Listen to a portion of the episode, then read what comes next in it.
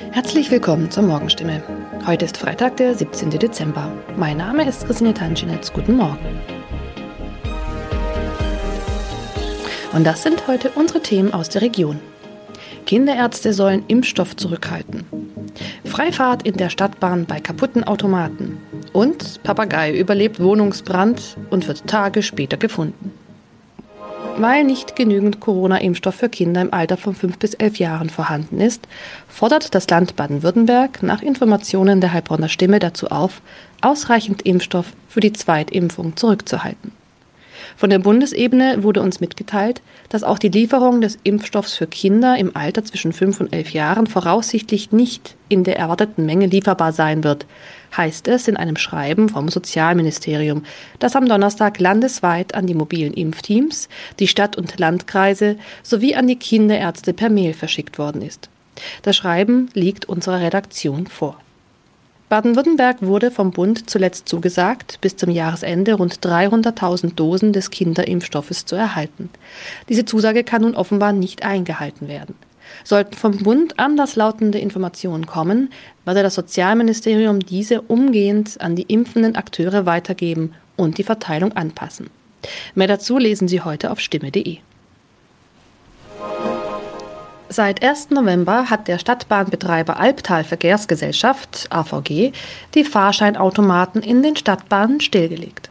Sie sind noch da, funktionieren aber nicht. Da alle Haltestellen nun mit stationären Automaten ausgestattet werden, seien die Automaten in den Zügen nicht mehr nötig, erklärt die AVG die Gründe. Die Geräte sollen nun Zug um Zug in den 229 Stadtbahnen ausgebaut werden. Nur damit fällt auch die Alternative weg, wenn ein Automat an einer Haltestelle defekt ist. Was gilt dann? Manchmal sind Haltestellen einige Kilometer entfernt. Soll ein Kunde, der vielleicht wichtige Termine hat, so einen Umweg auf sich nehmen, wenn ein Automat an einem Haltepunkt defekt ist? Oder gilt eine Kulanzregel und er darf dennoch in die Bahn einsteigen? AVG-Sprecher Michael Kraut stellt für das Gebiet des Karlsruher Verkehrsverbunds klar, Dort dürfen Fahrgäste bei einem defekten Automaten an der Haltestelle einsteigen. Sie sollten den Defekt entweder dem Stadtbahnfahrer oder gegebenenfalls dem Prüfpersonal in der Bahn melden. In dem Fall werde kein erhöhtes Beförderungsentgelt verhängt. Man könne jederzeit prüfen, ob eine Störung an einem bestimmten Automaten vorlag. Auch im Heilbronner Hohenloher Haller Verkehrsverbund gilt diese Kulanzregel. Mehr dazu lesen Sie auf stimme.de. Am vergangenen Samstag kam es in Neckargartach zu einem Wohnungsbrand, bei dem ein Mann und ein Papagei verletzt wurden. Ein zweiter Papagei blieb unverletzt. Später stellte sich heraus, dass sogar ein dritter Papagei in der Wohnung sein müsste. Wenige Tage nach einem Hausbrand in Heilbronn haben Feuerwehrleute einen überlebenden Papagei aus einer betroffenen Wohnung gerettet. Ein aus der Wohnung geretteter Papagei wurde zudem vorsorglich einer Tierklinik übergeben. Der andere Vogel blieb am Samstag unverletzt. Doch damit war das Papageienproblem noch nicht gelöst. Denn am vergangenen Dienstag habe sich der verletzte Bewohner bei der Polizei gemeldet und mitgeteilt, einer seiner insgesamt drei Papageien müsste sich eigentlich noch in der Wohnung befinden. Tatsächlich entdeckten die Einsatzkräfte nach langer Suche den Vogel. Später konnten sie das Tier wohlbehalten an den Besitzer übergeben, wie es heißt. Soweit die Nachrichten aus der Region. Übrigens, die Corona-Fallzahlen in Stadt und Landkreis Heilbronn bleiben auf hohem Niveau, sind in den letzten Tagen aber deutlich zurückgegangen. Bleibt das so, wird am Sonntag die Ausgangssperre für ungeimpfte aufgehoben. Ob das eintrifft, erfahren Sie auf jeden Fall aktuell auf stimme.de. Haben Sie Kritik, Fragen oder Anregungen zu unserem Podcast? Dann schicken Sie einfach eine E-Mail an podcast.stimme.de. Weiter geht es hier mit Nachrichten aus Deutschland und der Welt mit unseren Kollegen und Kolleginnen aus Berlin. Ich verabschiede mich für diese Woche. Wir hören uns im neuen Jahr wieder und ich wünsche Ihnen eine besinnliche Weihnachtszeit und einen guten Rutsch. Vielen Dank und einen schönen guten Morgen. Ich heiße Nicole Markwald und das sind heute unsere Themen aus Deutschland und der Welt. Wie geht es weiter im Kampf gegen Corona? Heute beschäftigen sich der Bundestag und die Ministerpräsidenten damit. Wie sieht es derzeit auf einer Intensivstation aus? Ein Intensivmediziner gibt Einblicke. Und im Kölner Dom findet heute ein Bußgottesdienst statt. Darin will das Erzbistum Köln die Schuld der Kirche beim sexuellen Missbrauch durch Priester anerkennen. Für die Politik ist es ein wichtiger Tag in Sachen Corona. Der Bundestag soll am Vormittag das geänderte Infektionsschutzgesetz der potenziellen künftigen Ampelregierung beschließen. Etwas später schalten sich dann die Ministerpräsidenten der Länder mit Bundeskanzlerin Angela Merkel zu einer Konferenz zusammen. Unter anderem soll es darum gehen, wie die neue Infektionswelle gebrochen werden kann. Aber wie stehen die Chancen, dass dies auch gelingt? Jan-Henner Reitz in Berlin. Wie können die Politiker es noch schaffen, die neue Corona-Welle zu entschärfen? Es ging ja vieles durcheinander in den letzten Tagen. SPD, Grüne und FDP haben wild an ihren Corona-Plänen gearbeitet, die Länder teilweise ihre Regeln schon erheblich verschärft. Dazu gingen immer wieder Anschuldigungen hin und her, wie die Ampel versagt oder wir brauchen jetzt aber einheitliche Regeln. Was fehlt, ist eine gemeinsame Aussage, wie leider trifft uns Corona doch noch mal viel härter, als wir gehofft hatten. Und um das einigermaßen zu überstehen, müssen alle noch mal zurückstecken. Wenn so eine Botschaft vom Tag heute ausgehen würde, wäre das wohl der größtmögliche Erfolg. Es gibt ja auch ganz konkrete Pläne, die vom Bundestag beschlossen werden sollen. Welche sind das? Das hört sich viel an erstmal, ob es wirklich was bringt, hängt dann aber doch wieder mal davon ab, ob es auch wirklich umgesetzt und kontrolliert wird. 3G am Arbeitsplatz und in Bus, Bahn und Zügen, also ohne Impfung, Genesenenausweis oder Test darf niemand mehr unter anderem ins Büro. Verpflichtende Tests in Pflegeheimen auch für Geimpfte oder bis zu fünf Jahre Haft für Impfpassfälscher. Kontaktbeschränkungen sollen möglich bleiben, dass flächendeckend Schulen oder Geschäfte geschlossen werden, dagegen nicht mehr. Der Bundestag soll das alles am Vormittag beschließen und danach schalten sich die Ministerpräsidenten der Länder mit Kanzlerin Merkel und ihrem wahrscheinlichen Nachfolger Olaf Scholz zusammen. Welchen Sinn macht das eigentlich, wenn doch vorher schon alles beschlossen wurde? Unwahrscheinlich ist, dass bei der Konferenz nochmal neue Regeln beschlossen werden, wie zum Beispiel eine Hospitalisierungsrate, ab der Veranstaltungen abgesagt werden müssen oder bestimmte Kontaktbeschränkungen greifen. Mitreden bei den dann vom Bundestag beschlossenen Änderungen können die Länder aber schon, weil sie morgen noch vom Bundesrat abgesegnet werden müssen. Vor allem hat die Politik aber gerade bei der MPK die Chance zu zeigen, nicht nur ein zerstrittener Haufen zu sein, gerade wenn es um Corona geht. Das Konkreteste, was beschlossen wird, könnten weitere finanzielle Hilfen sein. Bund und Länder beraten also heute, mit welchen Maßnahmen sie die vierte Corona-Welle gemeinsam aufhalten können. Einige Kliniken haben bereits auf Notbetrieb geschaltet. Welche Menschen liegen auf den Intensivstationen und wie geht es ihnen? Gernot Marx hat Antworten auf diese Fragen. Er ist Intensivmediziner in Aachen und Präsident der Deutschen Interdisziplinären Vereinigung für Intensiv- und Notfallmedizin. Welche Menschen liegen denn derzeit vorwiegend auf den Intensivstationen? Ja, wir haben im Moment etwa ähm, 35 Prozent 70- und 80-Jährige, 35, 36 Prozent unter 60 und eben der Rest eben dann so in der sechsten Dekade.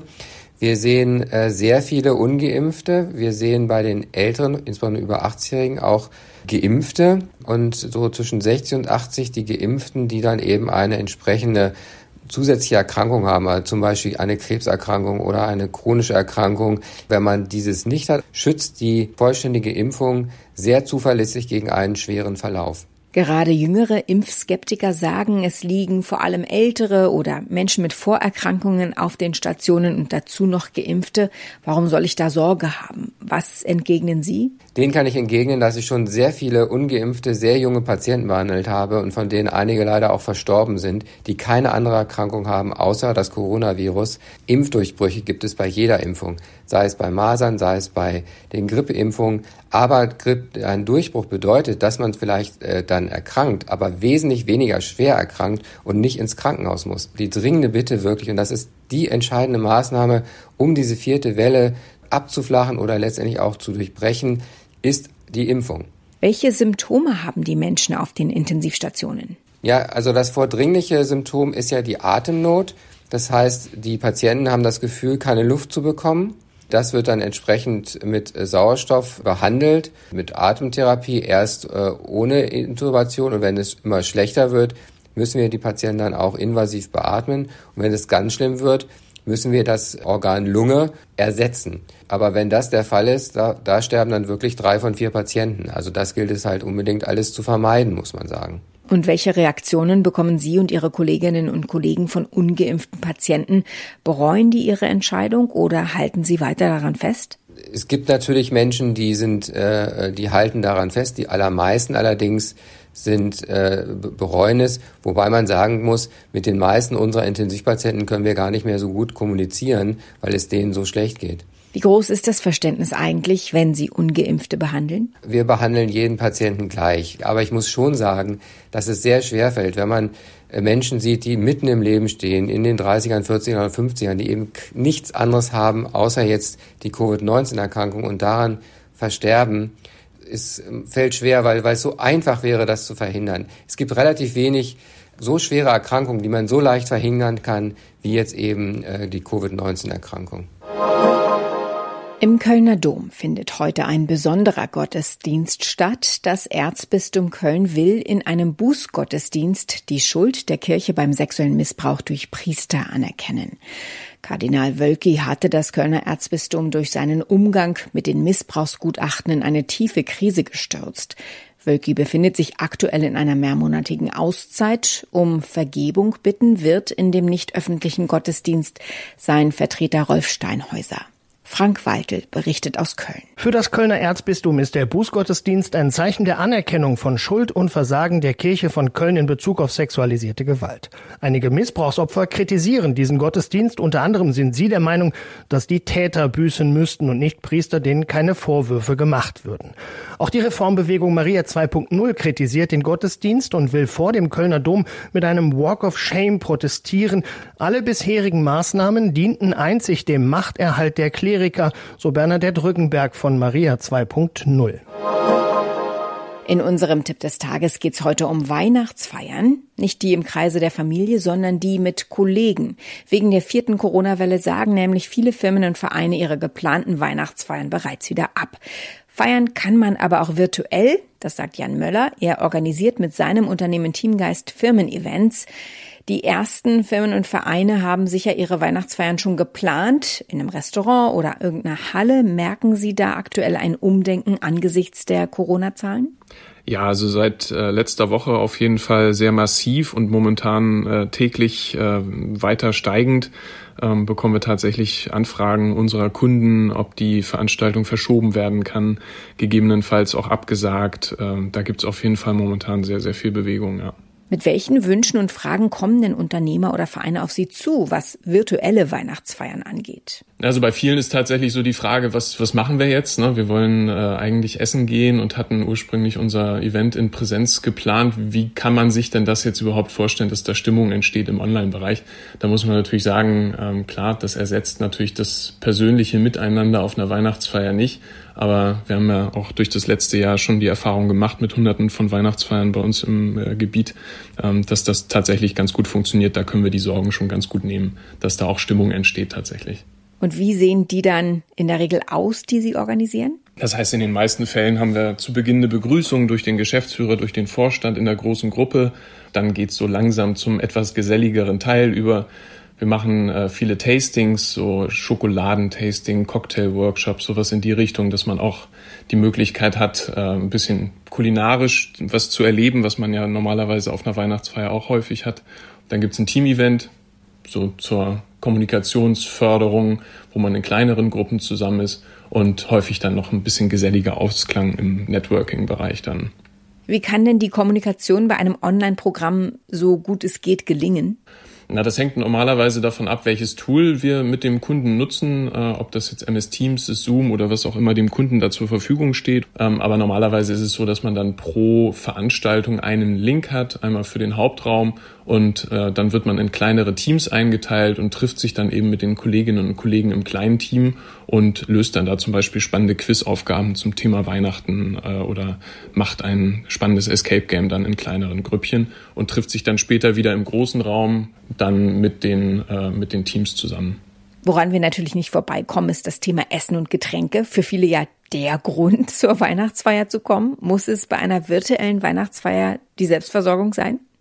Hm, das muss nicht sein. Äh, da zeigt aber die Erfahrung, dass gerade bei größeren Gruppen das tatsächlich die einfachste Variante ist. Also bei Getränken ist es immer noch ein bisschen einfacher, den Teilnehmerinnen und Teilnehmern daraus nach Hause zu schicken, sei es dann fürs Biertasting oder eben so ein kleines Präsent nach Hause zu schicken.